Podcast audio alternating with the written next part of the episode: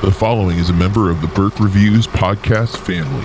BurkeReviews.com.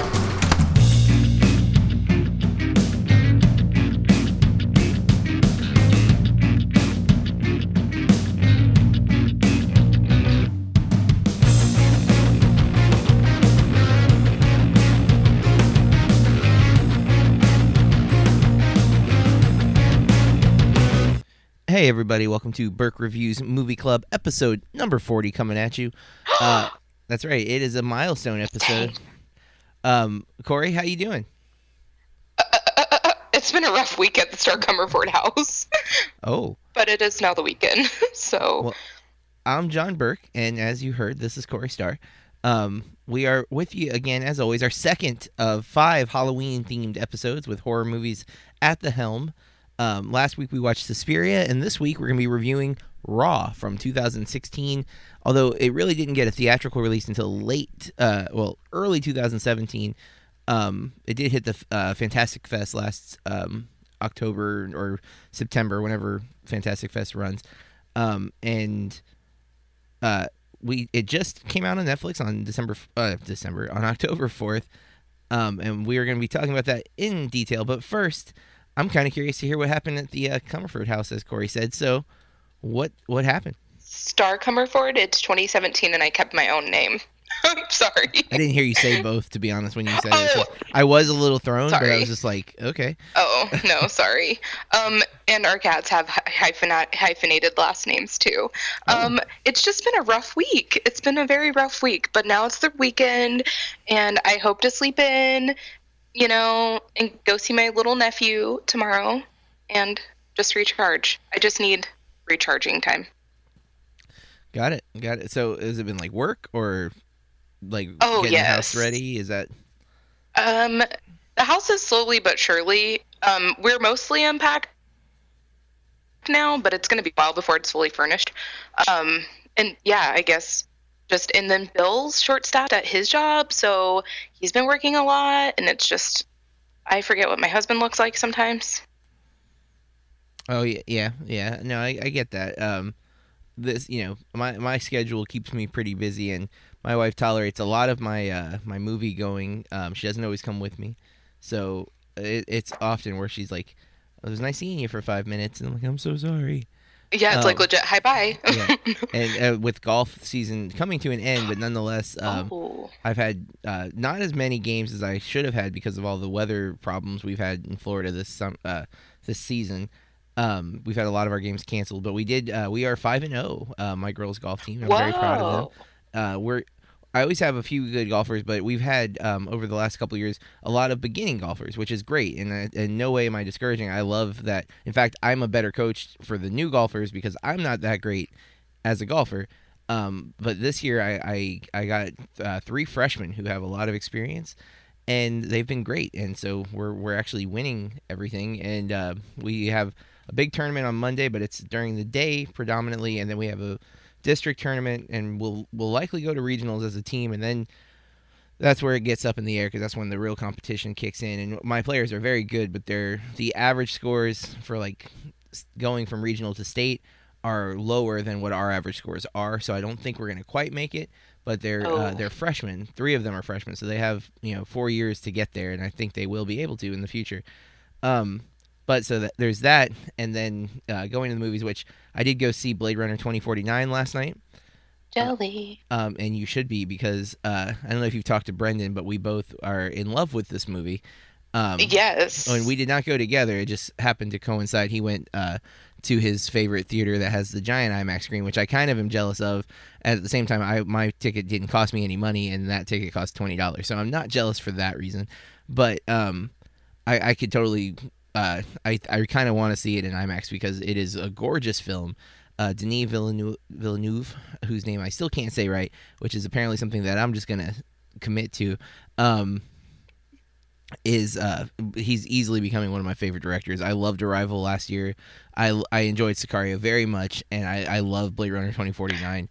Um, so uh, right now, uh, just I'm highly, just really really excited about that. Um, my horror movie challenge for the month. Uh, I've I've seen technically six. I'm counting Suspiria, even though I technically watched it in the end of September. Um, but uh, you know, I've watched um, a total of six movies. I watched American Werewolf in Paris just a few hours ago, um, which I know I watched before, but Mhm. I don't I don't know how I watched it. I might have watched it on like Sci-Fi or something, and or I don't know. I just feel like my memory of it was not what I just watched tonight, and I really loved it. Now we went to Halloween Horror Nights two years. They had that house, and it was my favorite house both of the years that they had the American Werewolf in uh, London, not Paris. If I said Paris, I apologize. London, um, and it was my favorite house both times. And so watching the movie tonight, I was I was one I completely didn't m- remember most of what I'd seen apparently, or I saw a different movie, and it wasn't American Werewolf in Paris. I've never seen that, and I would have remembered because Guy from that thing you do is in American Werewolf in Paris, and I would have remembered watching it, but I didn't. So I don't know what other movie I may have saw that in my head was American Werewolf in, in London, Or- I Like also I you know, you were uh, finishing your master's degree, teaching, coaching and doing the seven true. movies in 7 days. So maybe it all just blurred together and you just made up your own movie in your own mind. It's possible because I, I I felt much stronger uh, enjoyment this time around than I recall feeling the first time. I didn't dislike it or anything, but I, I didn't I don't remember the movie like I do from this viewing, and so I'm very uh, very happy I decided Ah. to rewatch it tonight. Um, and I watched Oh, sorry. I was no, just going to say I watched it for the first time I don't know, a couple weeks ago. mhm. um, and I had never seen it before. Ooh, and I couldn't believe because we, I think that all three of us, our favorites are the like classic horror houses they do it um, Halloween Horror Nights. Yeah, and. I couldn't believe how much they just had it right on the, you know, nail on the head. Yeah, the, there's so many little details that they really um, got in, and uh, I I don't know. I, I was very happy to watch it this time around, and um, yeah, it was great. And I am uh, hoping I'm gonna watch some other uh, films that I've seen before, uh, like Evil Dead One and Two. I'm gonna rewatch, and The Thing I'm gonna rewatch. Um, I might hit Evil Dead One and Two tomorrow, even uh, double up on it. Um, but there's also a lot of stuff coming out in theaters. Like I I, I want to go see A Mountain Between Us, um, and I haven't seen. I feel like there was one other one. Like oh, uh, the Battle of the Sexes is out uh, in Lakeland with Emma Stone and Steve Carell. I really want to see that. Um, and then next week we're going to talk about in a little bit, but there's a few movies coming out next week that I really want to see. So I'm kind of like just uh man, I, I'm trying to watch only horror movies, and all these movies are coming out that aren't horror films, and it's like like Blade Runner last night didn't count. Um, but I had a crazy and and tra- like not it wasn't my tragedy, but I witnessed a tragedy last night, and it was uh, by a few minutes. I, I'm probably very fortunate. Um, I had two friends go to the movie with me last night, and as we've always done, going back to like I think we saw this tradition started with the second Matrix movie. We all went like at the midnight screening, and then we stood outside till like two in the morning talking about the Matrix uh, Reloaded. Um, and that became a pattern with these friends. We would all go to a movie together, and then we would talk about it for an hour or more in the parking lot. So Blade Runner was two hours and forty minutes Oh yeah. plus 20 minutes of trailers, so three hours. Um, and so it was like 10 o'clock when the movie let out, and we stood in the parking lot and talked for like 20 minutes. And finally, I was like, I really got to go because I got to write the review for it, and I got to go to bed. Um, and I go uh, get in the car. I call call my wife, and I'm like, hey, I'm I'm heading home. I'll be there in a few minutes. Um, and as I hang up the phone and I pull up to the intersection for our major highway that was near my house, I notice that there's a bunch of stuff in the in the road, like random stuff. And then I'm like, that looks like a ladder. And I look up, and in the middle of the the road is a, a van on fire, like really on fire, not like a little itty bitty, like on fire, engulfed in flames. And I'm, my brain, it took a minute to process what I was seeing. It was just like, what is this? And horrible, horrible car accident. A semi hit a van. That the van ran a red light. Apparently, semi couldn't do anything to avoid it. The semi was into our Publix parking lot right there. It had gone over the bushes and the rails, and like almost hit a bank. True. And uh, it did. The person in the van did pass away. Um, just like I was so, it was so crazy to to like pull up to that because we were we were outside like less than two or three blocks away. We didn't hear a crash. We didn't hear anything. We couldn't if we had left a few minutes earlier we would have maybe been in that intersection when the accident took place. So i mean there's a lot of little and granted i'm not like oh near death experience or anything. i'm not claiming that. Just like Mm. those things occur to you like man if we hadn't done what we normally do um it, we could have completely missed it which i kind of would have preferred having not not witnessed it because it was a like when i pulled up um there were a cop had just arrived on the scene um and uh I saw the woman who had apparently called them. She was a frantic woman on the side of the road who had, I'm guessing, witnessed everything. And, um, you know, my friends were also in their cars, and they they all they both stopped. I didn't stop. I I moved around. I was trying. I was thinking I need to get out of the way because I heard you know sirens were coming, fire trucks. I didn't want to be in a position where they couldn't get to the people in need. Um, so I, I went through the Publix parking lot and got to back to the 27, which is the highway, so I could get to my house. And um, yeah, it was really crazy. I don't think I've ever witnessed anything that horrific. I've seen a couple of accidents, but they've all been very minor. Um, but I've I've never pulled up to see a van like on fire, and I, I don't think I, pardon the pun, but it, it is literally burned into my brain. It, it was uh, a hor- horrible thing to to see, and I, I feel bad for uh, everyone involved. Um, but yeah, that was how I ended my Blade Runner experience last night. So Sorry. yeah, yeah. Well, I mean, I'm fine. Like I'm not definitely not trying to make it about me. I, I'm.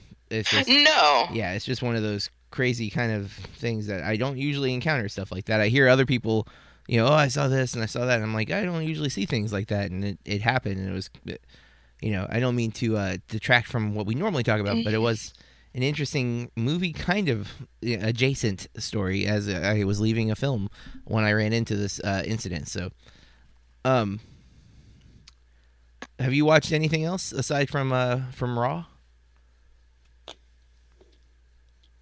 No. No, I, I didn't think so, but.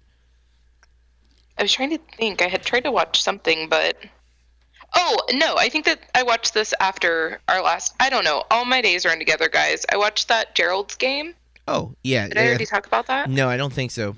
Because I think we talked about it on our group chat with Mike. Um, after maybe we recorded top five even. Oh, okay. Yeah, that was a hard watch, dudes. I I, I thought it was like brilliant though. I, I thought the performances it's- were great. A great movie, but some of it I legit had to pause it, and I thought I was going to throw up and wake Bill up, and it was just I I, I don't know. I want to talk just about it. So we're gonna, if you want to skip ahead, like I don't know, two minutes. Um, we're gonna talk about the the most gory scene in the movie. Um, so Oh Jesus! if you are okay with knowing that there's going to be this really graphic, uh, violent sequence late in the movie, it's not technically a spoiler, but I- guess it kind of is a spoiler. Um, then skip ahead about two minutes and we'll be done. Um, so starting one, two, three. So, yeah, I could barely watch as the freaking meat and bone was Okay. like visible. Like, But we need to even back up a little bit because I can't watch like things people like cutting themselves no. or like being cut and when she like places that piece of glass into the wood and then she she Mhm. doesn't just like cut her wrist so that it bleeds a little she like keeps going back and forth and Yeah. back and forth and I'm like holy I'm trying not to say the f word Yeah. you know uh, and then yes she does that and I know, and I was just like, I thought you just said blood was like oil. How much blood do you need? Like, Why? Why do you need to get like me of your hand stuck on Yeah. the on the? oh, it was it was the most brutal looking thing, and yet that made it all the more impressive because the movie is, for the most part, it's it's more psychological. This is the body horror type moment where you're just like, oh, what the crap is she doing? And then, oh man, it's so crazy. And then uh, the twist at the end, um, the kind of twist about the the Moon Man was was great. Like I was really yes. like what? And- I I haven't read your review because I think your review came out before I watched it, but I'm I wanted to write a review on it, but what I want to say about her as a character, I would ha- I was having such a hard time thinking of a way to put it without it coming across. I it every way that I thought about it was going to be offensive. oh, Uh, because I like all these bad things happen to her, but they end up it like I don't know how it. I don't want to say that it benefits her It makes because it's awful what happens, but also it shows her ways to solve these problems that she's having. Well, she's resourceful. You could say she's. Yeah, I mean, yeah. It, it, all right, we'll stop talking about Gerald's game, but it was. It's a really good movie on Netflix. Uh, my review is on BurkeReviews.com, and maybe Corey will have a review if she gets a chance. Who knows? Um, we're gonna start with the home video releases for October 10th, 2010. Um, and there's one that uh, recently um, Chance the Rapper was defending, and it was kind of shocking to me. Yeah, Chance the Rapper uh, was saying that critics were idiots because we we did not like The House with Amy Poehler and Will Ferrell, um, uh, Ryan Simpkins, Jason Mantzoukas, um, Nick Kroll, and I I didn't love The House. I did I did see this. Um, I enjoyed it, but oh, this was yeah, okay. It, it's it wasn't perfect. It was missing some stuff. Um, I thought Jason Mantzoukas was was great. Uh, it has a 30 Metacritic. To, that's what Chance the Rapper was kind of talking about.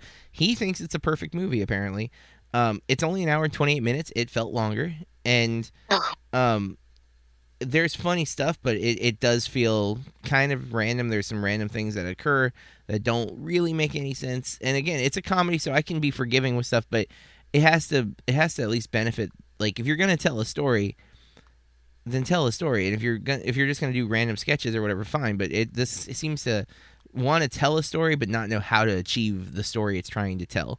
And so there's a lot of silly parts and, and dumb parts and things that you're just like, why that? Why didn't you just make it a little more straightforward than this? And um, Will Ferrell sometimes gets a little too, uh, Will Ferrelly. yeah, a little too improv a little too over the top with the way he reacts to things. And Amy Poehler feeds off of that.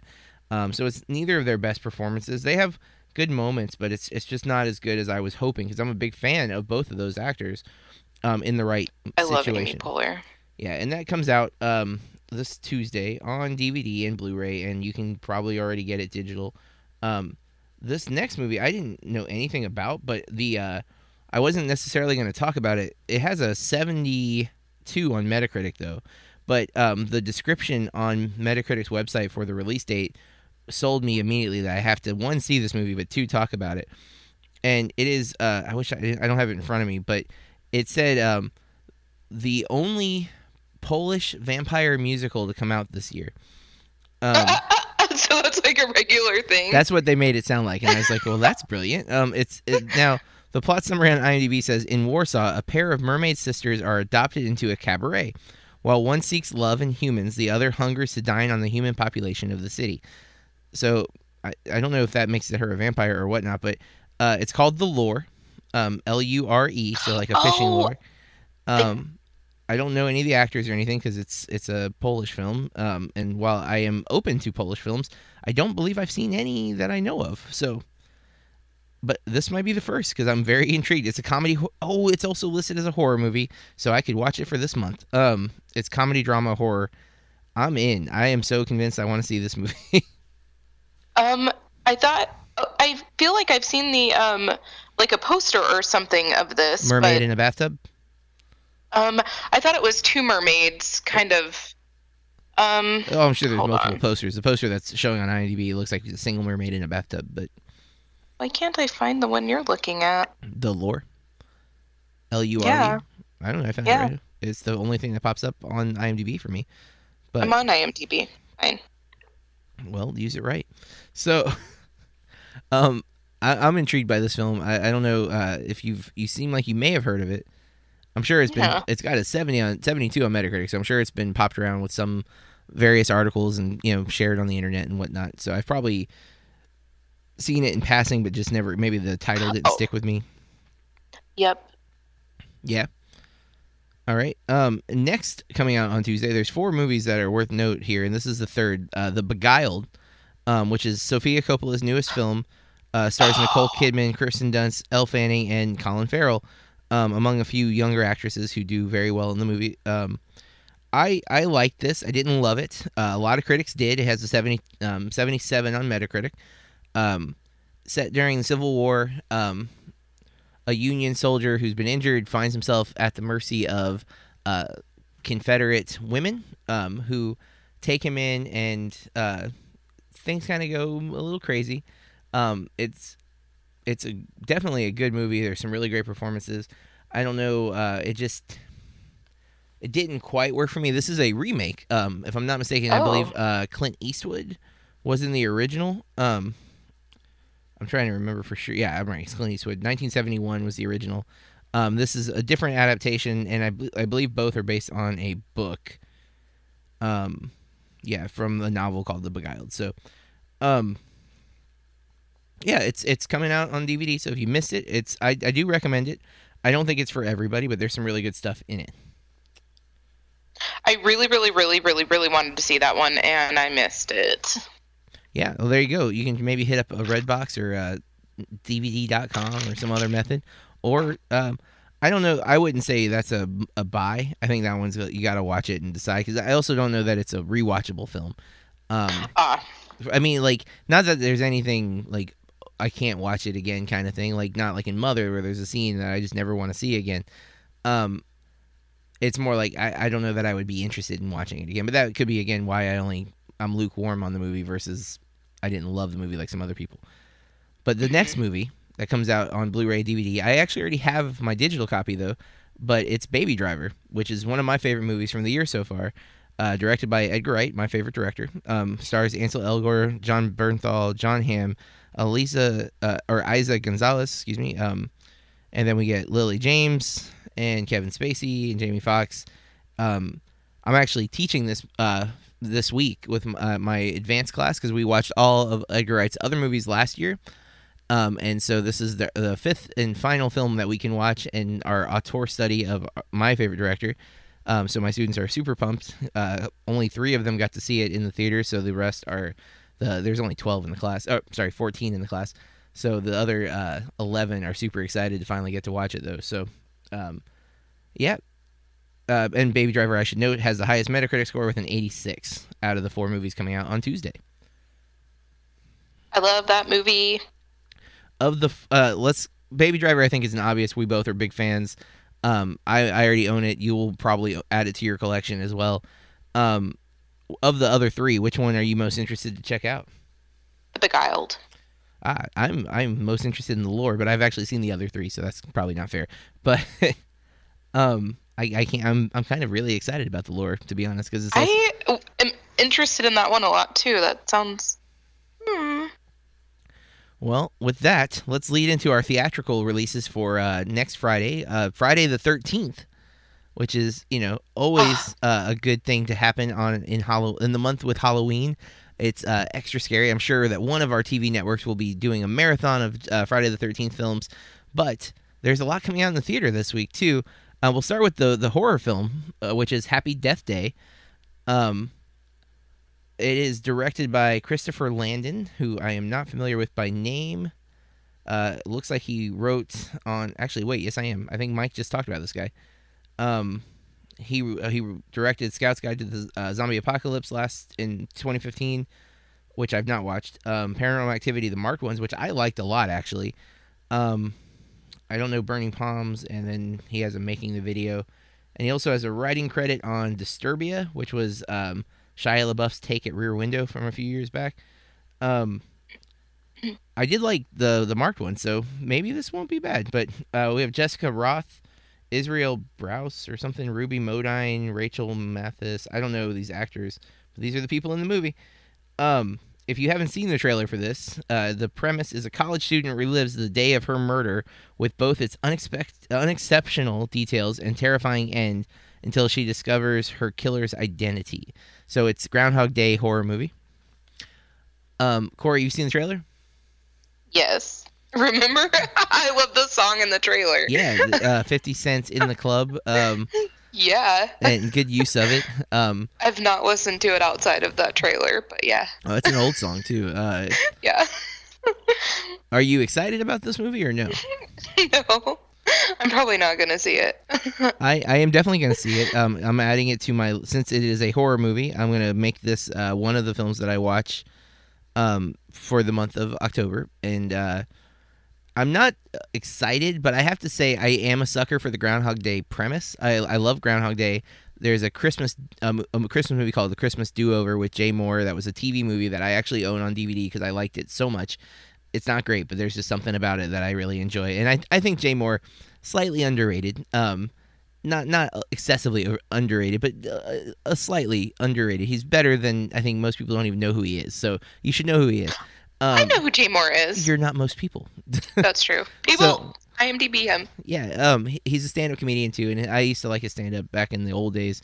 Um, but uh, and then um, last year there was a film called Before I Fall, which had the same kind of structure of Groundhog Day uh, that I, I thought looked cheesy. Then I heard buzz out of a film festival that it was actually pretty solid. Checked it out, and it, it was. It was really, really good, and I was I was surprised at how good I thought it was. Um, so I'm kind of going in pessimistically to Happy Death Day, but with a little bit of hope, a little glimmer that this premise will work. And I gotta say, some of the camera shots in the trailer, like there's a scene where she gets hit, I think, with a baseball bat, and as her head falls down, it transitions into her head hitting the pillow. And while it's it's not like the most original thing or anything, I just I do like that and seeing that they put some thought into it and it wasn't you know just basic you know camera work. It doesn't feel like a cheap movie. It looks like there's actually some some thoughtful direction and maybe that'll make it like funny and scary at the same time. So I, I have a little bit of hope for it. All right, so the next movie coming out on Friday the Thirteenth is one that I, if you had told me who the actors were without show, seeing the trailer, I don't think I would have been that interested. Um, because his most recent record of films have not been ones that I've liked. In fact, I don't think I've been excited for a Jackie Chan film since Rush Hour Two. And Oh. um, this, is, but I am extremely excited for this film. This is uh, The Foreigner. Um, it's a rated R action thriller. Uh, stars uh, Katie Lung. I'm hoping maybe it's Leung. Um, Jackie Chan. Uh, Rufus Jones. These look like their order of appearance. I'm looking for the big names here. Here we go. Pierce Bronson. And okay, David Pierce looks familiar. All right, well there you go. Um, those two guys alone though, um, I wouldn't have been like super excited. I, I like Pierce Bronson in certain roles. I don't love him in everything, and I don't actively seek out his films or anything. But I used to be a big Jackie Chan fan. Like when Rumble in the Bronx came out, and I think it was like '94. Um, I saw it at Mugs and Movies and loved it. And then I saw Super Cop, and um, I'm trying to think of what other he did. Like two more that more traditional style kung fu action movie um, before he started doing more of the American films like Rush Hour and um, Shanghai Noon.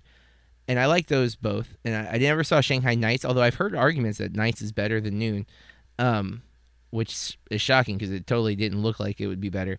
And then Rush Hour 2 was kind of tough. And I, I think I saw Rush Hour 3, but I don't remember it. And then he did like the tuxedo and the medallion, and it just got bad. Like he had one of those nanny movies too, where he was like a nanny for like kids. What? Yeah, you know, like they had Vin Diesel has the pacifier, and Hulk Hogan had suburban, not suburban, And then- suburban commando.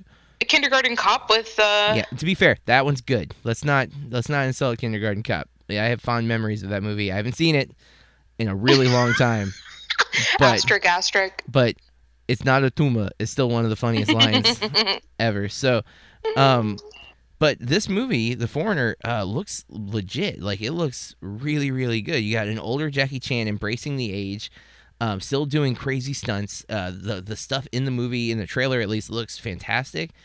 I'm really excited about it, and I, I haven't felt that way in again probably 15 years for a Jackie Chan movie. So I'm really, I'm I'm thrilled to feel this way again. So, uh, have you seen the trailer for this? I haven't, and I don't know how I haven't, but Well, I'll tell you. Um, I saw that when it came out, I saw it pop up on my IMDb, like you know, hey, this movie's coming out, and I, I, blew it off because it's like, oh, not another Jackie Chan movie. And again, I was a fan. Like I, I know a lot about Jackie Chan. In fact, m- my friend that I saw Blade Runner with last night used to be a super big Jackie Chan fan, where he was like ordering movies from China and stuff, like his old movies, like Drunken Oh. Master and stuff, getting whatever he could. Because back at the that this is again, we're talking like late '90s. It was not a common practice to order movies online yet. You know, like even to have them shipped from like other places. But he was doing it because he was a big fan, and I would benefit because I would watch his movies with him, and um, it was really, really uh, a big. He was a big part of my late high school years movie watching. I was into Jackie Chan, so um, having a new film of his that I actually want to see feels pretty good because this is a, an actor who I used to like a lot. I still respect, even though I don't like a lot of the movies he did um, late in his career. And his old movies, he never used a gun. Uh, that was always kind of like a, a rule. In this movie, he is not following that. Um, he is definitely using guns, uh, which he's done in other movies since the older days. But I just remember reading an article about it, and he talked about why he doesn't like to use guns and stuff. Like, oh, I was gonna ask, was it like a moral? I- don't know necessarily moral, but yeah, there was like uh, most of his his fighting was meant to uh, disengage the. He didn't want to kill people. He was just, you know, not in real life, obviously, but in the movie, like his characters were not murderers. It was more Batman esque. Like he was going to hurt them to stop them, but not not put them out forever. Um, and yeah, that's that's coming out, and I'm super excited about it. Now, this movie um, looks great. It looks a little weird too, but I don't know if you've heard of this. Uh, Professor Marston and the Wonder Woman. No, you haven't. what? Professor Marston, Professor what? Marston and the Wonder Woman. Um, uh, No. so this is uh, a biopic. Um, it's the story of psychologist William Moulton Marston, the polyamorous relationship between his wife and his mistress, the creation of the his beloved comic book character Wonder Woman, and the contro- Oh. and the controversy the comic generated. Um, it, it it's weird timing that Wonder Woman uh, came out this summer and did very very well, and now this movie about the creation the uh, the biopic about Wonder Woman's creator, which um, is stars Luke Evans as uh, Marston, Rebecca Hall as his wife, and then Bella hold on Bella Heathcote as the mistress. Um, Connie Britton shows up as I think the publisher because in the trailer she's uh, disputing some of the comic stuff. Like the old Wonder Woman comics have like a lot of this type of sexual deviancy in it. Like there, she's tied up a lot, and there's all this kind of imagery that connects back to his actual personal life. Apparently, I did not know this, uh, but it started getting a lot of conversation when Wonder Woman was released because someone brought up like I can't remember the like they brought it up as like an attempt to discredit the new movie that it wasn't like the comic book like she isn't a a, a woman that kids should look up to or some nonsense like that um because of these old books and uh, also because this movie was I think already hitting the uh, the festival circuit so um I just saw a trailer for this I think last week and uh, it looks good it has a 60 Metacritic right now but only 8 reviews so that's still really early um I don't know how wide the release is going to be. It's looking like it's getting a bigger push than I think it ex- was expected to. I think with the success of Wonder Woman, they're they're expecting people to want to see this. The downside is I don't know if they have the same audience, like, Yeah. um, because the trailer does depict like there could be some uh, some extreme sexuality in this movie. Then again, it, it might not actually show the scenes. It might just like you know lead up to, and then we cut to a different scene, like the aftermath or whatever. I'm not sure, but um, but yeah, that's coming out this week. Um, again, I don't know how wide it will be, but it's coming out. Thoughts? I like Rebecca Hall. I haven't seen her in a whole lot, but I like her. Um, and this is going to sound so weird, but I like, and I'm not talking about that dumb Lifetime show, but I find polyamory interesting, Oh, which sounds really weird. I feel like we should see more from like a female having multiple, you know what I mean? Um, I feel like we always get these perspectives where the guy has multiple ladies, but um, I find it interesting, and I think that it's interesting how they worded it because, Mhm. and you kind of touched on it, where um, the polyamorous relationship between his wife and his wi- mistress. What? mm-hmm. Yeah, it's it, they're all involved. Um, But I do think that you're right. I don't. This, you know what I mean, with the way different audience. Yeah, I think it will find an audience though. I just don't know if it will if it's going to have a big you know that it warrants a big release or not. Is which I'm all for indie films getting a bigger release because I'd like to be able to see them and I don't always get that opportunity till way later sometimes. Um, because I don't I'm not always able to drive to Orlando or Tampa or even Lakeland sometimes to see a movie. Um, and so if it's going to be wide release, this is one I'm definitely going to check out. I just don't know, you know, if I'm going to have to drive too far, I probably won't. I'll wait till it comes out on video or something. And I had no idea that this was, you know what I mean?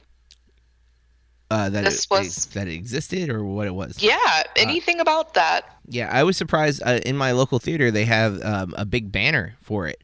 Um, on they finally um, remember like it's been a while, but they used to have the concession stand in the top part of the theater.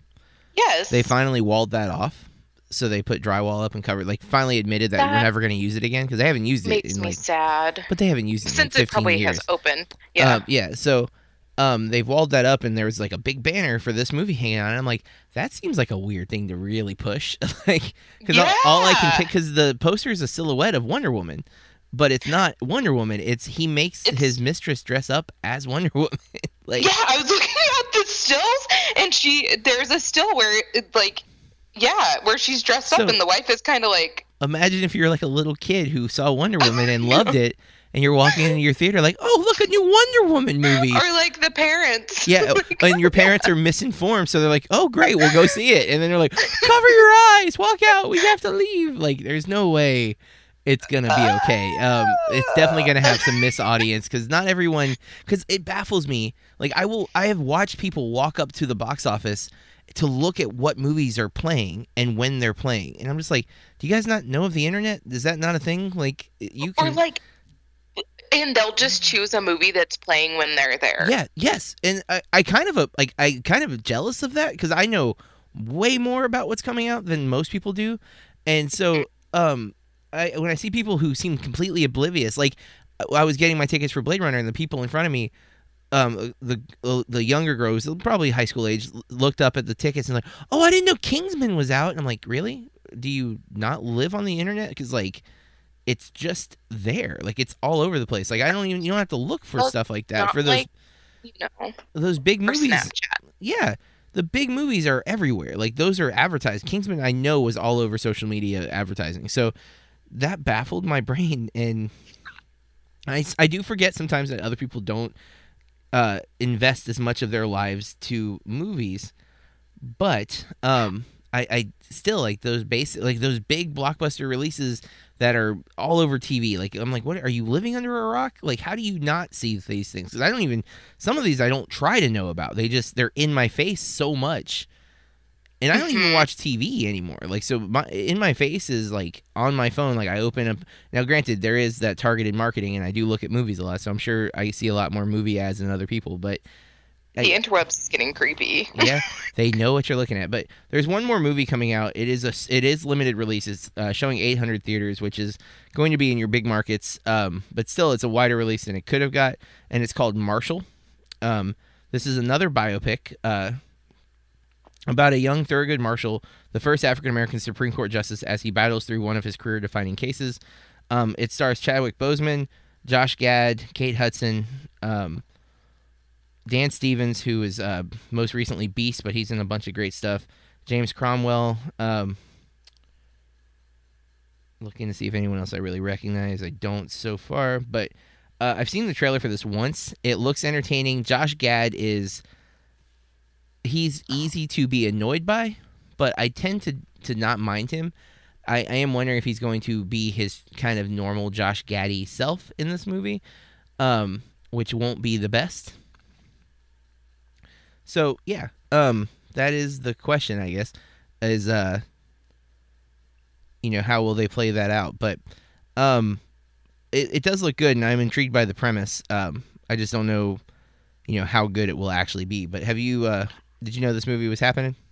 I did not. Um, it might be one that I wait to watch at home, but I was trying to think of who Josh Gad is, and he was LeFou. Oh Lef- yeah, yeah, he was LeFou, and also um, I just realized I said Dan Stevens was in this movie, right? So there, uh, you have the Beast and you have LeFou in this? Marshall movie, um, and then uh, Josh Gad though is also the voice of Olaf in Frozen. Um, Never seen that movie. really. I- yeah, I I- avoided on purpose. No, you should see every Disney princess movie. No, no, no, no. Hold on now. It Let it go. I know. Well, you kind of have to now because of the abuse the movie took. But I mean, when it came out, it was great. It just it did get. Um, I like to call it the New Kids on the Block treatment. Uh, where But well, if you recall New Kids on the Block, and I don't know how you were younger than I was. I love but New Kids on the Block. yes, but you like a lot of weird, obscure stuff. But they they got over merchandised because they had no competition. They were Oh. like the only boy Oh. band, and my cousins were obsessed with them. And I I remember it was uh, like like a firework. It That's was really really big, Pillows. And oh, the action figures. The they had the Barbie dolls. They hey, had I had the Barbies. they had a microphone that was like an FM transmitter, so you turn the radio on and then you could sing along with stuff. Like they had they had everything, and all of a sudden they were not popular anymore. Um, and Mhm. I felt like that was they were just too much of them at once, and I felt like that. I think that's what they did with Frozen, although Yeah, they, it- they're still diehard fans, but it was just so much merchandising, and they had so many things, so much with, and they have. I think this Christmas uh, with Coco um, is a the Frozen short uh like a Olaf Christmas special is is in front of Coco if I'm not mistaken. Oh, I cannot wait for Coco. You you mentioned that to me and I was um not not shocked because it's it's a Pixar film but um I I'm in, I hope it's great because I uh Cars 3 The was Good good. Dinosaur. Mm-mm. The Good Dinosaur but that was 2 years ago. Um last year's November release was Moana. And it's not a Pixar Moana was film but it's Disney Oh, it- animation. so Okay. Yeah, so I, I hope it's good. Um, I don't know because uh, Cars Three was really good, but it was not the high caliber I expect from Pixar, like last year's Finding Dory. So I'm hoping Coco is there. But I think with that, we need to move on to our movie of the week. Um, we're going to be discussing Raw, which is directed by Julia Ducournau. Now, hold on, I'm gonna try again. Ducournau. Ducournau. Nope, I have no idea how to say this. Um. Yep. How about Julia DeCorno? DeCorno. DeCornow. I think you're good. DeCornow. That's probably it. I was trying to get the now out because I know that's it, and every time I tried, I failed. Uh, it stars uh, an amazing actress who I've n- I knew nothing of. Uh, Gar- go boy, Garance Marillier. Marillier. I am really bad with name enunciation. Apparently. Um, you, you want to give that one a try, Corey? Do you have that in front of you? Garant. Merlier. Oh, it's totally Merlier. That's that's good. That's French right there. I got this one, Ella Rumpf, um, which is an unfortunate name since Trump is the uh, official name of our current president, and um, I think Rabah, uh, ooh, Rabah Nait Oufella, um, is the other lead. The other, I think most of the other actors are not in the movie a whole lot. I don't know who the dad was though. Is Le Perry? Is that the dad? Is that what that means? The dad? Yeah, I All think so. So Laurent Lucas and Joana Preiss as the mom and dad, um, and everyone else is only in the movie like inter intermittently. Um, there is a jerk professor, uh, Jean Louis Sib- Sibyl, who is probably worthy of note because he has a few lines of dialogue that he's completely a jerk. But um, I just want to punch him in the throat. movie's called Raw. Has an 81 Metacritic. Um, the plot summary on IMDb: When a young vegetarian undergoes a carnivorous hazing ritual at vet school, an unbidden taste for meat begins to grow in her. And with that, uh, let's give our initial thoughts on Raw. Corey, what were your thoughts on this movie? OMG. Um, I don't. Mm, I think I was expecting a little more since you said so many people thought this was like the best film of the year. Well, 81 Metacritic, um, and I had heard some critics say it was one of their favorites from the year. Um, but I did really enjoy um, her performance. Uh, da-da-da-da-da. Sorry, my screen went away. I think it's fun how every week when I do this, you you always seem surprised that I asked you your opinion. Because Like- it's my least favorite part. But it's, my least favorite But you, part. you know it's coming. That's It's what this coming, whole podcast is around. I know, I know. I'm. I don't know. I I always feel better about it when we talk about it. well, um, eh, okay, so I I went into this um after watching worst. Gerald's game, and was very uh worried about not being able to watch a lot of the gore because I'd heard um there and this was a true story and I could probably Google it and find it in a second, but certain movie theaters issued barf bags because the reaction they were having from audiences over this movie. And so I was expecting this to go like real extreme. And honestly, there's only a couple of scenes that are really hard to watch. Um, and I would even say there's only one that I I could not watch, and it was still I think I psyched myself out for it. I think if I had just watched it, I would have probably have been fine. But Ugh. I think I had like pumped it up in my head where I I can't look, and I'm just like, no, you know, probably could watch. But um, we'll get into that. That's a spoiler. We'll get into that momentarily. But um, I I love the story in this movie. I I thought the way they tell the story and um, I thought it was so good and so interesting, and uh, I love that this is a horror movie that does not in any way play up horror tropes. It it is a drama with horrific things in it. Um, the, you know, there's there's a real story here about you know finding out who you really are and becoming the person you're supposed to be, and or fighting the person you're supposed to be, and um, it is it is so compelling and that's what like i have students are i've encouraged my film students to participate in the horror challenge this month and watch as many movies as they can in the genre and several several kids are not into horror films which i don't blame them. There was a point in my life where i was uh, terrified of horror movies but um and I, I think this is a horror film that's accessible to people because while it's it's not necessarily because it is again there is the ideas in the film are horrific it's it's not most people don't like horror movies because of the jumps. They're they're afraid of being scared. You know, they're afraid of that thing jumping out at them or they're afraid of the monsters that will haunt them in their sleep.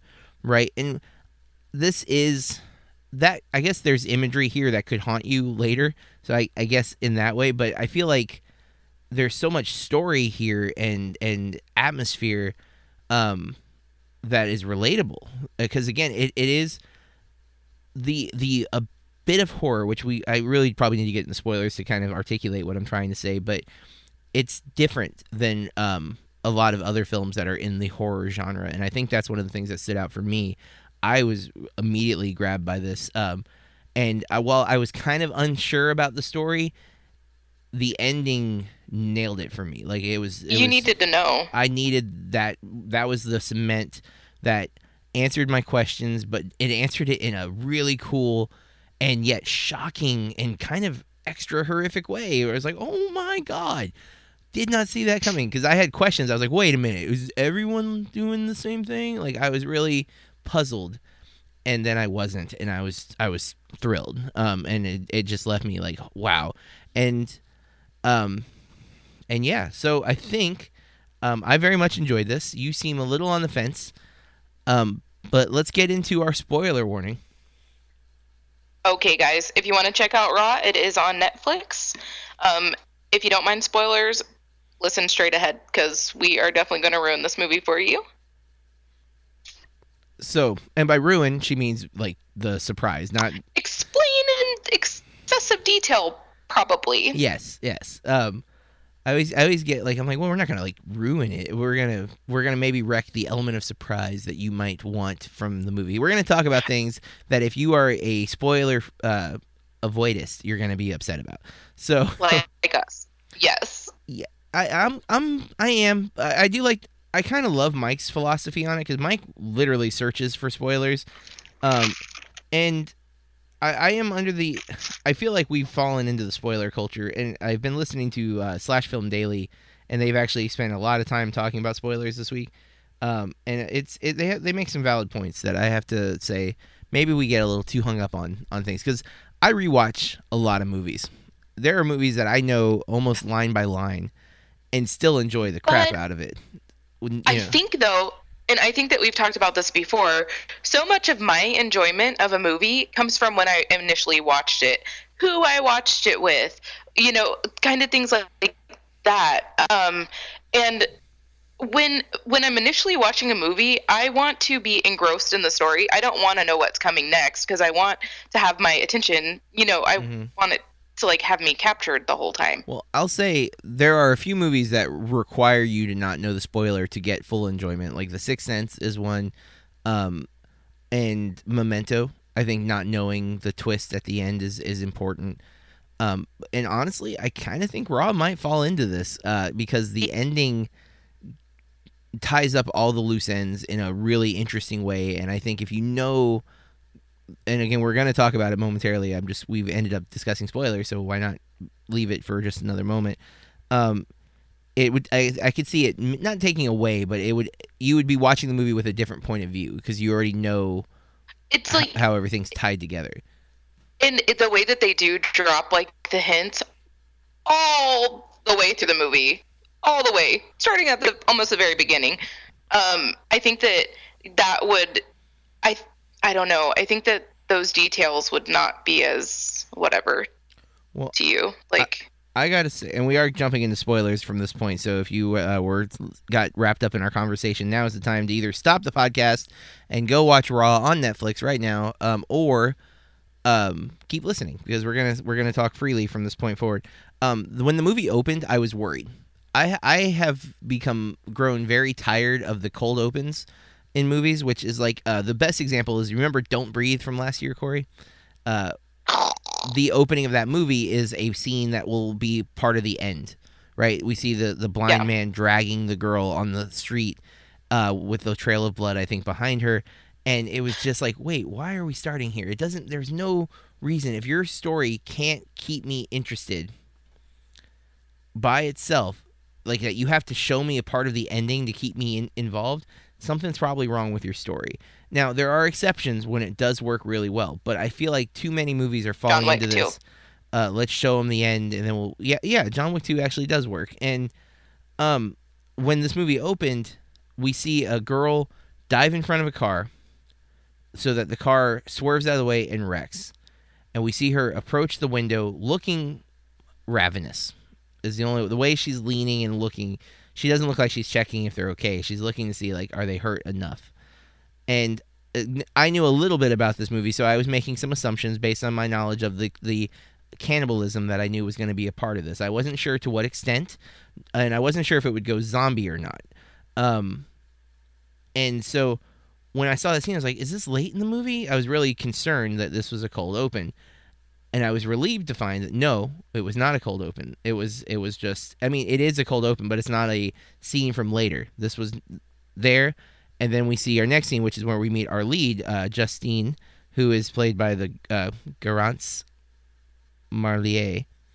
Is that it? Did I, did I do it? I think I did. And I think I nailed it. So, that was really close. So yeah. um, so it, it wasn't Justine at the beginning. So it was. Uh, we, we later find out it's her sister Alexia, um, played by Ella Rumpf, and we see that scene kind of play out again with both of the girls this time, um, and that it's it's kind of her way of hunting, uh, for meat. Um, and I, so I was really I was relieved uh, immediately. Um, I, I like the love story in this. It's kind of the weird love story where Justine falls in love with her gay roommate. Um, but like how it kind of plays out, and it's I don't know. There's there's so many cool scenes, and I did have a lot of questions though. I like I don't know if it's it's my lack. I've never been to veterinary school, so are vet schools like all just big frats, or like I uh, I hate the whole thought of hazing. I think it's so stupid. I'm sorry, I- everyone that went to I- university.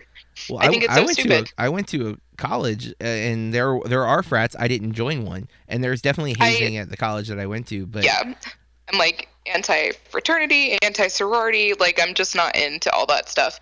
So I'm just like, are you real? And also, why, if you're in veterinary school, would you like eat a part of the animal? Like I know that it's an animal that's already dead, but wouldn't that require you to need more of it? You know what I mean? Which I mean, if they're, I don't know. Well, I mean, I don't know. most of them are not vegetarian. She is, in fact, her whole family appears to be vegetarians, which is one of our opening scenes And- with Justine. Um, her at like a buffet and ordering just mashed potatoes, which someone's like, that doesn't seem like a healthy vegetarian to me. But okay, Protein? mashed potatoes have protein. No, the Oh. woman. She's like protein. Oh, oh yeah, Like- yeah, yeah. Like, do you want protein? No, no. And then uh, there's a meatball in her mashed potatoes, and it doesn't bite it. And her mom's really excited that she didn't bite it, but you hear her mom like, yelling at her in the background.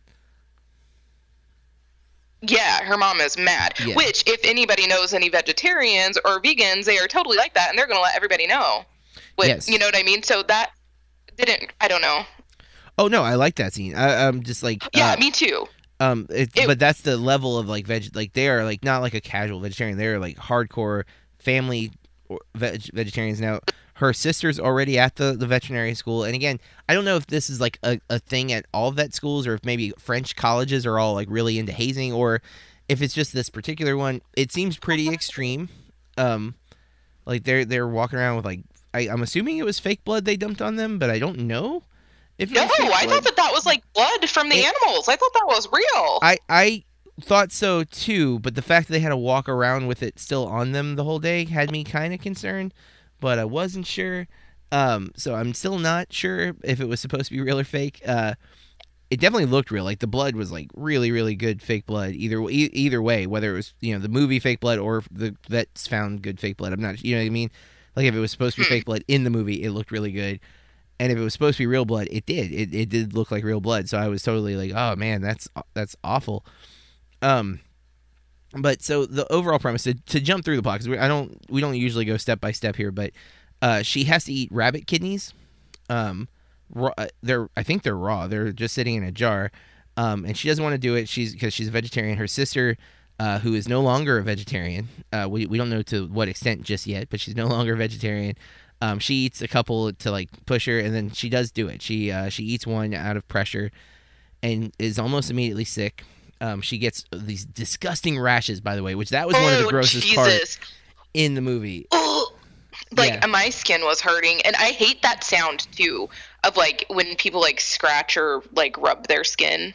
I hate Yeah. that sound. And I'm like, Ugh. have you never heard about rashes? You're not supposed to scratch it. Stop scratching it. And also, it's all over your body. Please go to the doctor yeah, which she does.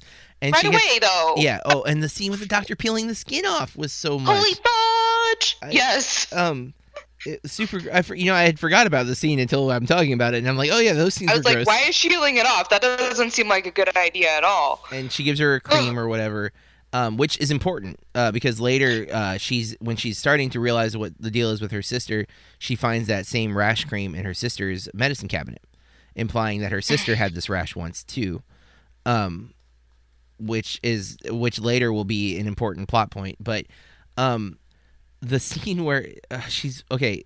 It's a French film, so they're a little, uh, a lot more liberal with nudity and sexuality than an American film usually.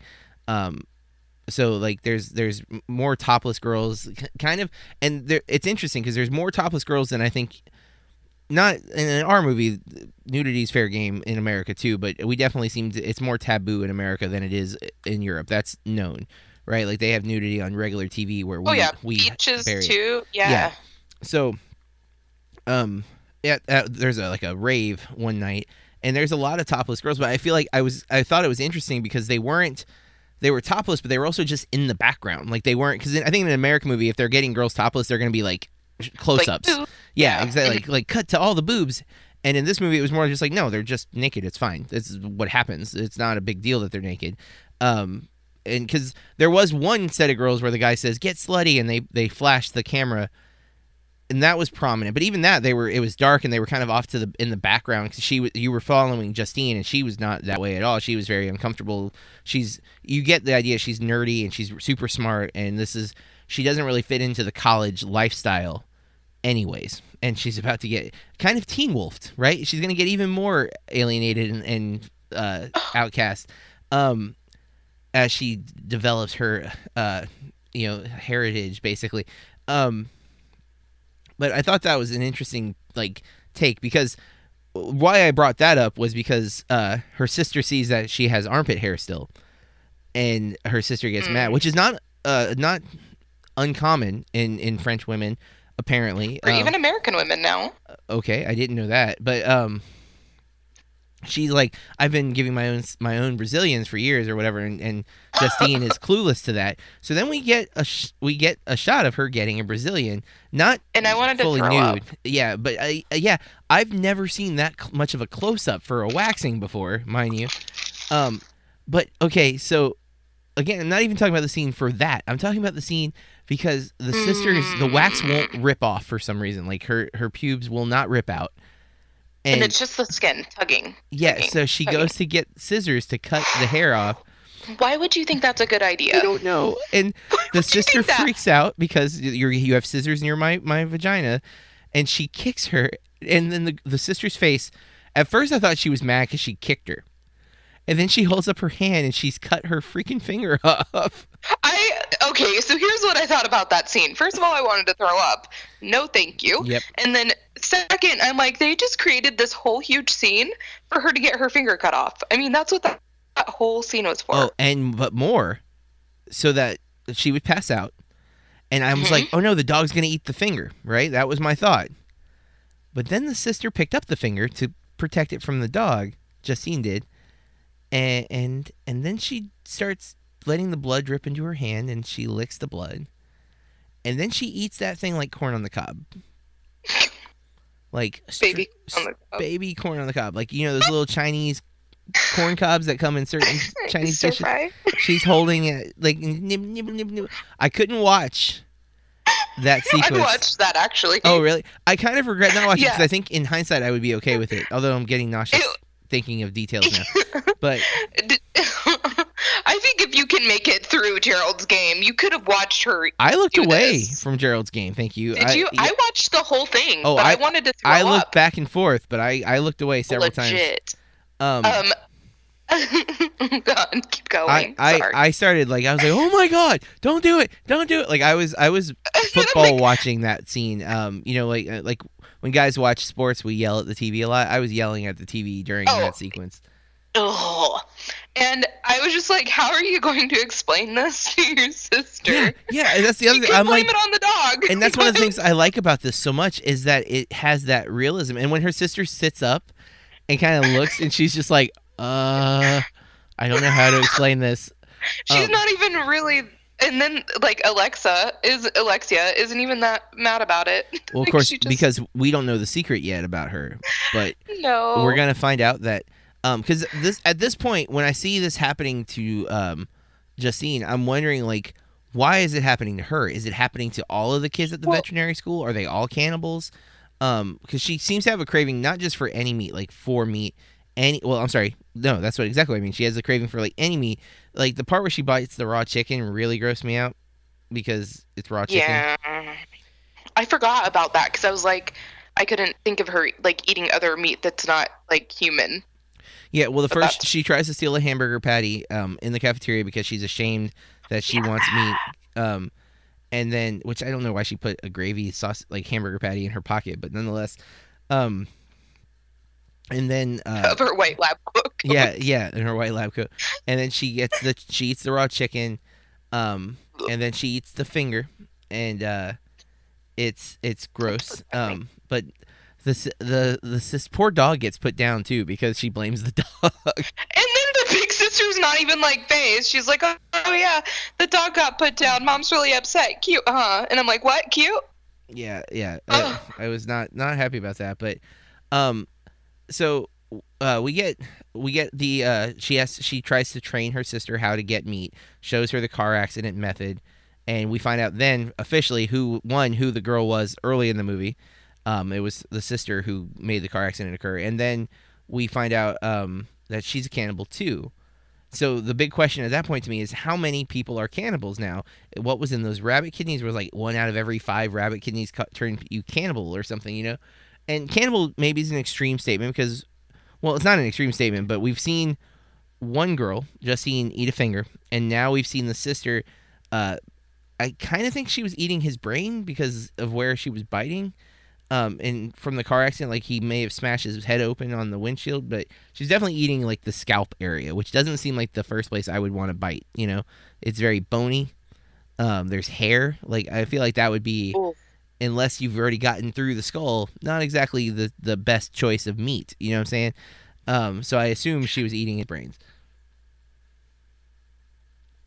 No comments, huh? And then they they like uh, well also I was wondering if it's that if it's because that's where the blood is because Yeah. like almost every time we see them like eating people it's where the blood is. They do. They're not like- like They do seem to be uh, also not quite vampiric, but they do seem to like the taste of blood because they are eating raw. Like that is the movie's called Raw. They don't cook that. like she eats raw chicken, and she seems to enjoy just meat, not cooked. And so, thus, the blood, like you're you're saying, is definitely a big part of the process. Um, but uh, so we learn that the sister is a cannibal, and that's where my questions start going. And, and Justine's trying really hard. There's a scene where she really freaks out, like she's.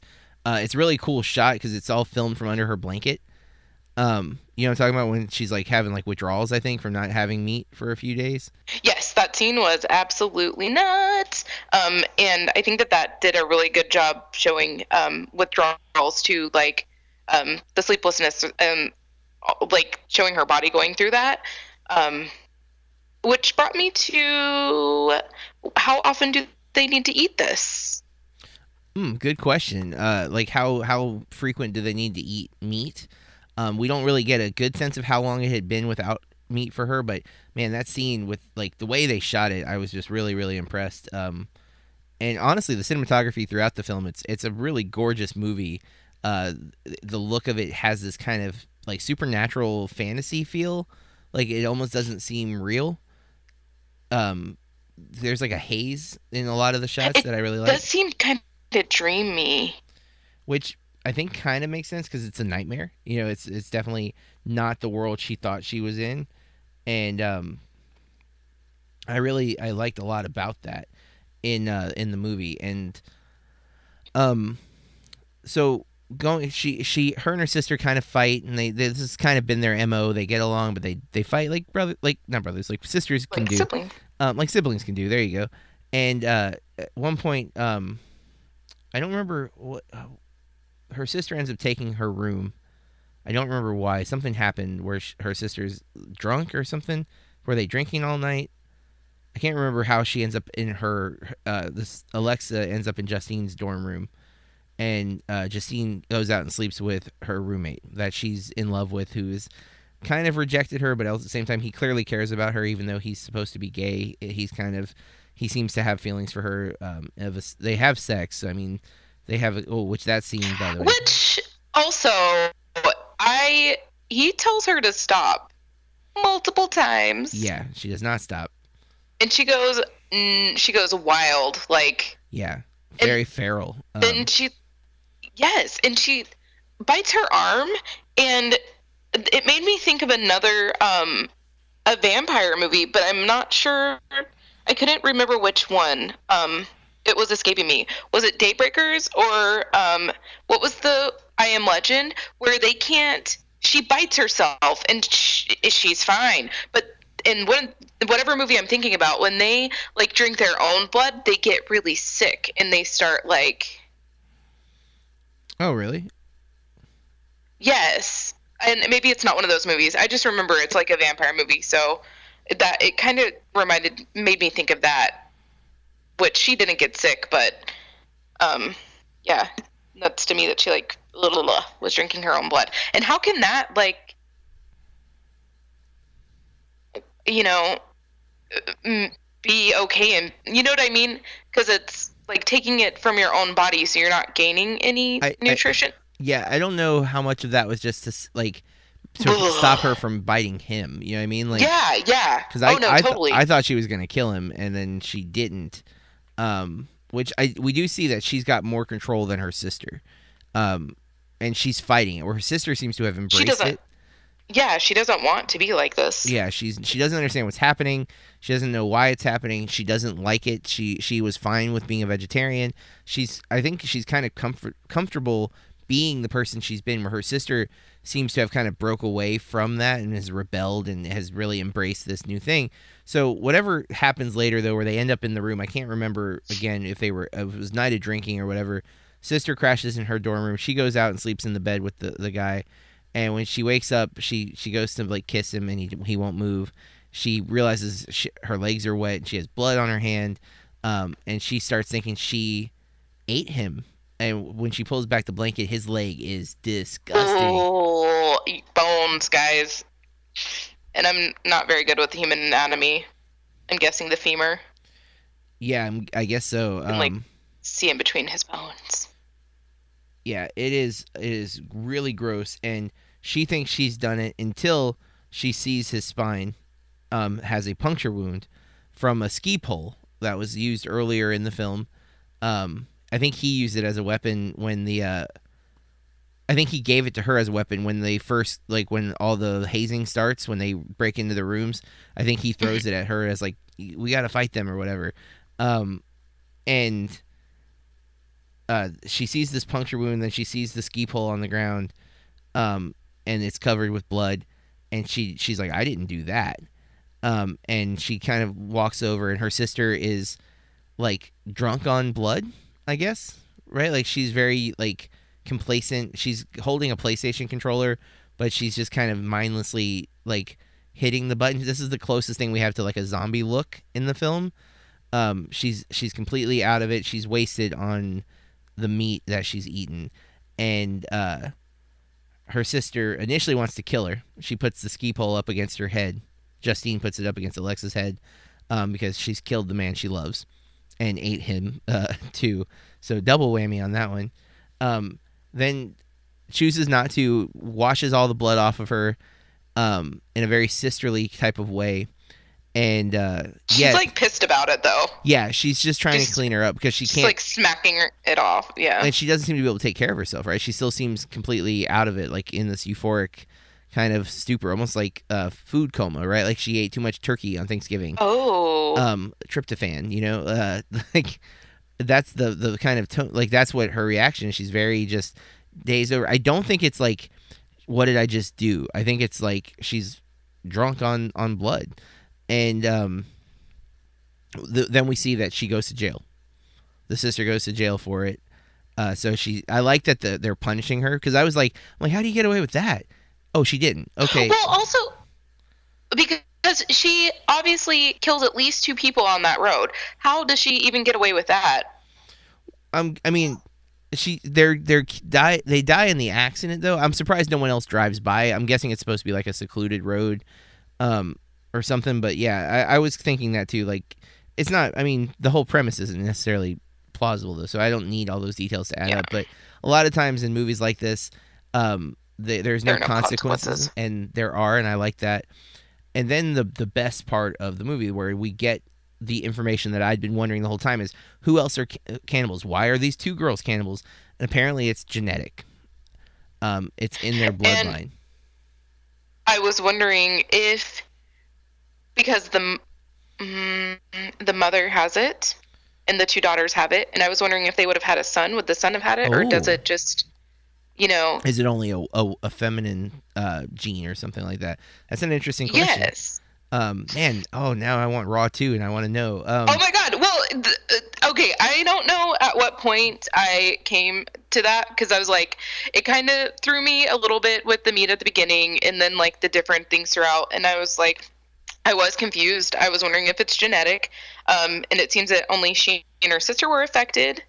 Um, and only after they've eaten the rabbit. So I was wondering if that was why her family is vegetarian. Well, we get that that explanation. Yes, it is without question because um, when the- Yeah. when the, she's talking to the dad about the dog at the hospital after when her sister's getting her finger well not sewn back on because there's no finger to sew back on, but she's getting her hand uh, messed up.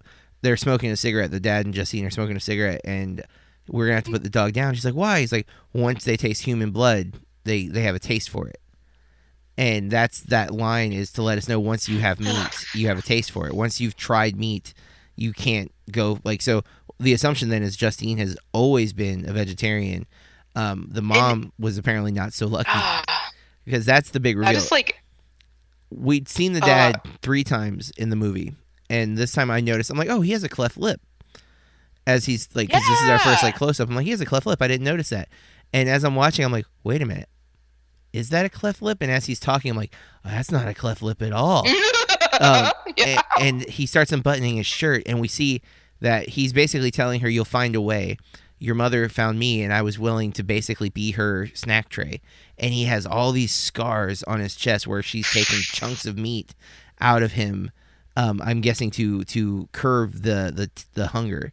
And And then with that scene, he's like wearing that button up long sleeve shirt, and I'm like, he, I, ugh, I don't know, that made me very uncomfortable. But um, I was wondering, do you remember in the other scenes that he's in in the film, is he wearing long sleeves?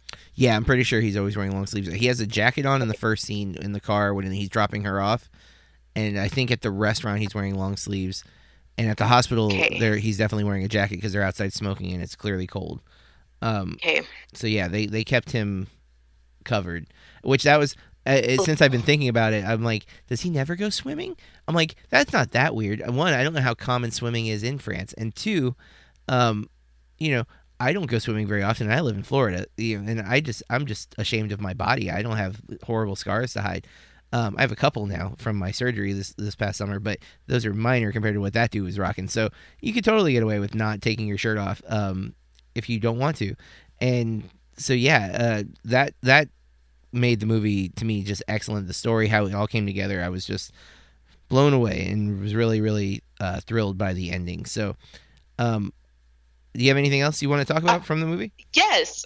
I Oh. want to talk about another scene um, that made me also very nauseous.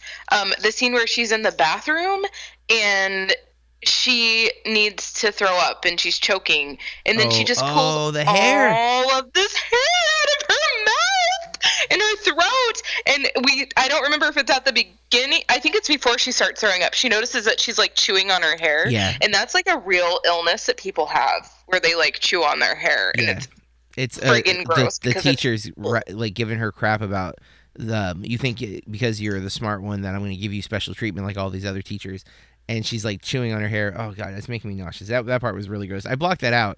Thanks a lot. The girl, the girl comes up to her at the sink and she's like, two fingers will make it come up faster. And I'm like, I don't like to throw up. Like, I do everything in my power to not throw up. And this girl's like giving her tips.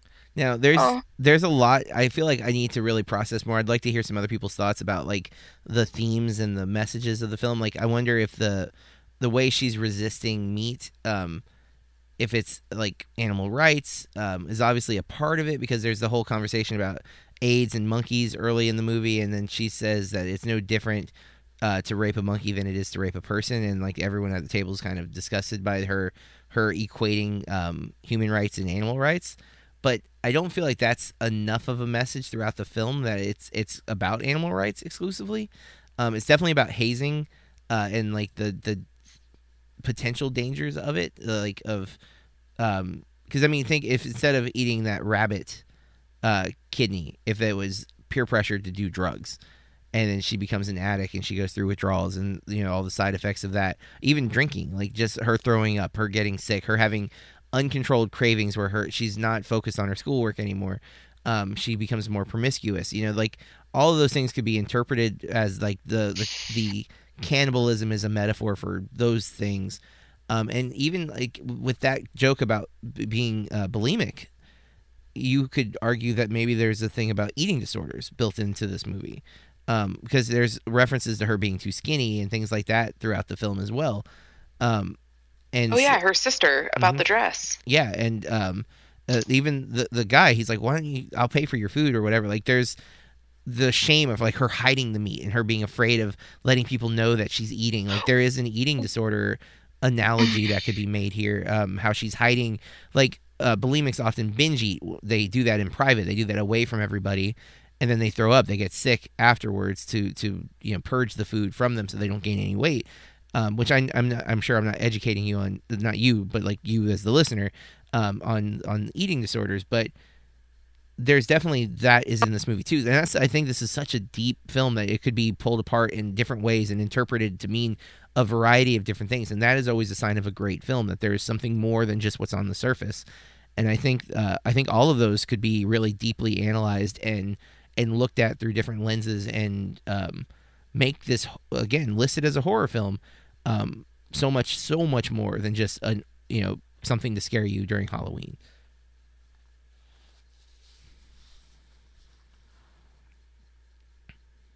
Okay, so um, was there anything else, Corey?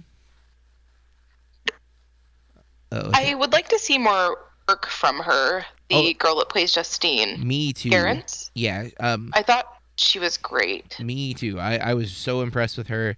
Um, there were so many little things in the movie that uh, she does so well. Um, and uh, I mean, just she ca- she makes uh, this film that could have easily been kind of silly or or cheesy, um, feel very grounded and dramatic. Um, which the director gets all the credit for that too. The lighting in the film is perfect. Uh, the cinematography is really strong. I mean, there's so much. I don't know. I, I, I think my rating is pretty clear. Um, this is without any question from me a must see film. Um, if you can get past the the gore, because it is it is a film that deals with cannibalism, so you're going to have things that are hard to see. Um, But I think on that flip side, it's not as gory as either of us were expecting. No, uh, like I was expecting like Cannibal Holocaust, or I didn't see, but the Green Inferno, which um, was supposed to be pretty graphic with people eating things, and um, I you know Bone Tomahawk has some cannibalism in it, and it didn't bother me that much. Um, and again, zombie movies, while they're undead, so we don't usually call them cannibals. uh, Zombies are eating people, and I've watched that in dozens of things, and it's never really bothered me. So I don't know why I was so psyched out by this. I I think because also with like zombies, we're not zombies, but you know what Yeah, I mean? yeah. I don't like you can just oh my god, I would never do that or you know, like put yourself in that position. yeah, I think There's no is where it totally you're not you're not thinking like oh that person's eating another person it's like oh this creature that doesn't exist is eating a person i can i know that they're not because those things don't exist where i'm watching a human being who has made me care about them because their their character is well developed they're fleshed out they're well acted. I i want this character to do well and they're doing something that you're like oh my god don't do this. Don't do this. This is not okay. Um i did think that the the teacher as an antagonist while it serves the exposition because we get to we get to know that she's like this a student that they knew about coming in like she's a um everyone already knows she's this great student. And so that he he fulfills that backstory element for us but he, did But I feel felt like it was too much. uh, me too i thought it was an unnecessary antagonistic force that doesn't pay off ever like she doesn't eat him I like well because and also we know she's smart. Her roommate is cheating off of her. You know what I mean? yeah yeah I felt like it was just pushed. Well, it was too forced. there's two scenes with him doing it and um yeah. it, it neither like because he starts grading her paper right away. That scene was enough for us to get that um, she's known as a like people know who she is already. They knew coming in that this was like the the girl to compete against. She's the valedictorian type of person. She's going to do very well. And the second scene where he gets real aggressive with her, it's just like, well, if this isn't going to pay off somewhere, it, it's it is unnecessary because again she doesn't eat him she doesn't get back at him it doesn't make her like if she had broke down and bit somebody because he pressured her it would have all added up a little more um, I do think it works uh, again to give us backstory and even to see her state of mind because she chews the hair because she's nervous. She's she's Oh. developing like think like smokers when they're when they're fiending they uh, they bite their nails. You know, um, like that's a common thing. Like when they really need a nicotine fix, they have a, a nervous habit. And her chewing her hair is she's really really hungry. She's starving because she has she needs meat, but she's resisting the urge to eat meat. So she's she's going through it and she's chewing her hair. So again, it, it's it's there. The scene works. It's not a total detraction. It's just like if I was going to point out anything that I thought was a weakness, that that interaction with the teacher, um, and making him so antagonistic, because there really isn't an antagonist. It's it's her. It's the eternal struggle with her dealing with this. Um, I don't. It's not an addiction, but essentially an addiction, and then the conflict with her sister because they are two. They are again siblings there's definitely some sibling rivalry and there's also uh, one has chose to go this rebellious embrace the bad lifestyle and the other has is still trying to be who she's always been. And um, that's at that's at odds. And they do that very organically. It always feels they're just enough at odds um, that there's some And- tension. Oh, yes. I love that scene where they are whooping each other yeah. like out in, you know, right in front of the school. And then they're and then they go other. home and take care of each other. but like, oh, let That's- me put this bandage on your cheek. I bit the hell out of. and I think that's the scene where she goes and lays on the bed. That's what I forgot. The fight. The fight's how she ends up staying in, in Justine's dorm room and then ends up eating the boyfriend, um, or the roommate because that's why they're there after the fight. Um, yeah, they bite each other and then like they get uh, guys pull them off of each other and then they get pissed off, which is kind of how it's funny because like it's like no one can hit my sister except for me.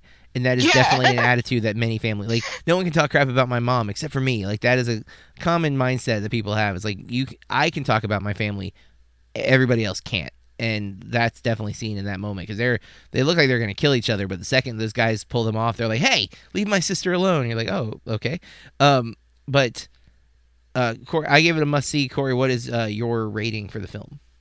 Uh, I'm torn between Not Quite Golden, Pony Boy, and must see film. I think I'm gonna go with Not Quite Golden, Pony Boy because I don't think that everyone should see it, Okay. but I do think that um, Garance uh, Justine needs. I want to see her more because I think that she is a must see talent. Yeah, I definitely. Um, and I, I, it is a French film. I don't know if we mentioned that. Uh, it is with English subtitles. So, um, if you're a person who doesn't like subtitles, know that going in. Um, I have definitely grown out of that dislike and uh, am totally about it. Um, but that that's our episode. So, for episode 41, we're gonna be watching uh, The Fly from 1958. As we With Vincent Price? with Vincent Price. I am a huge fan of the 80s uh, Fly with Jeff Goldblum that was inspired by this movie, but definitely goes uh, more horror, more body horror than I think what we're going to get in this version. However, this version has a positive uh, history, um, and obviously it's, it's been uh, replicated in tons of pop culture. Um, the idea of a fly, you know, entering a transporter and DNA getting spliced, and this new hybrid uh, fly man or man fly or whatever uh, we call it. Um, so the film's from 1958. Um, it is currently, I believe, on Amazon Instant or Netflix. I can't remember which one. Um, and uh, I actually did order it on Blu-ray too, just to guarantee, because it was only like eight bucks on Amazon. Um, and I was like, I want to have it on Blu-ray. Um, it has a 7.1 IMDb score. It does not have a Metacritic score. I'm not looking at Rotten Tomatoes right now. So, um, but that's Looks- what we're gonna be watching next week. And it does look like it's on Netflix. All right, so The Fly from 1958. If you watch it um, as part of your 31 days of horror, or just just to listen to the episode, we'd love to hear your thoughts on The Fly from 1958, starring Vincent Price. Uh, email us at contact at Burke Reviews. That's contact at burkereviews.com. Um, read my reviews and anyone else's who writes for us at burkereviews.com. Follow me on Twitter at Burke Reviews and Corey. At Corey R Starr, two R's on the end. And uh, that's our episode for the week, folks. We'll be back next week with The Fly from 1958. Bye. Peace. This has been a Burke Reviews podcast. BurkeReviews.com.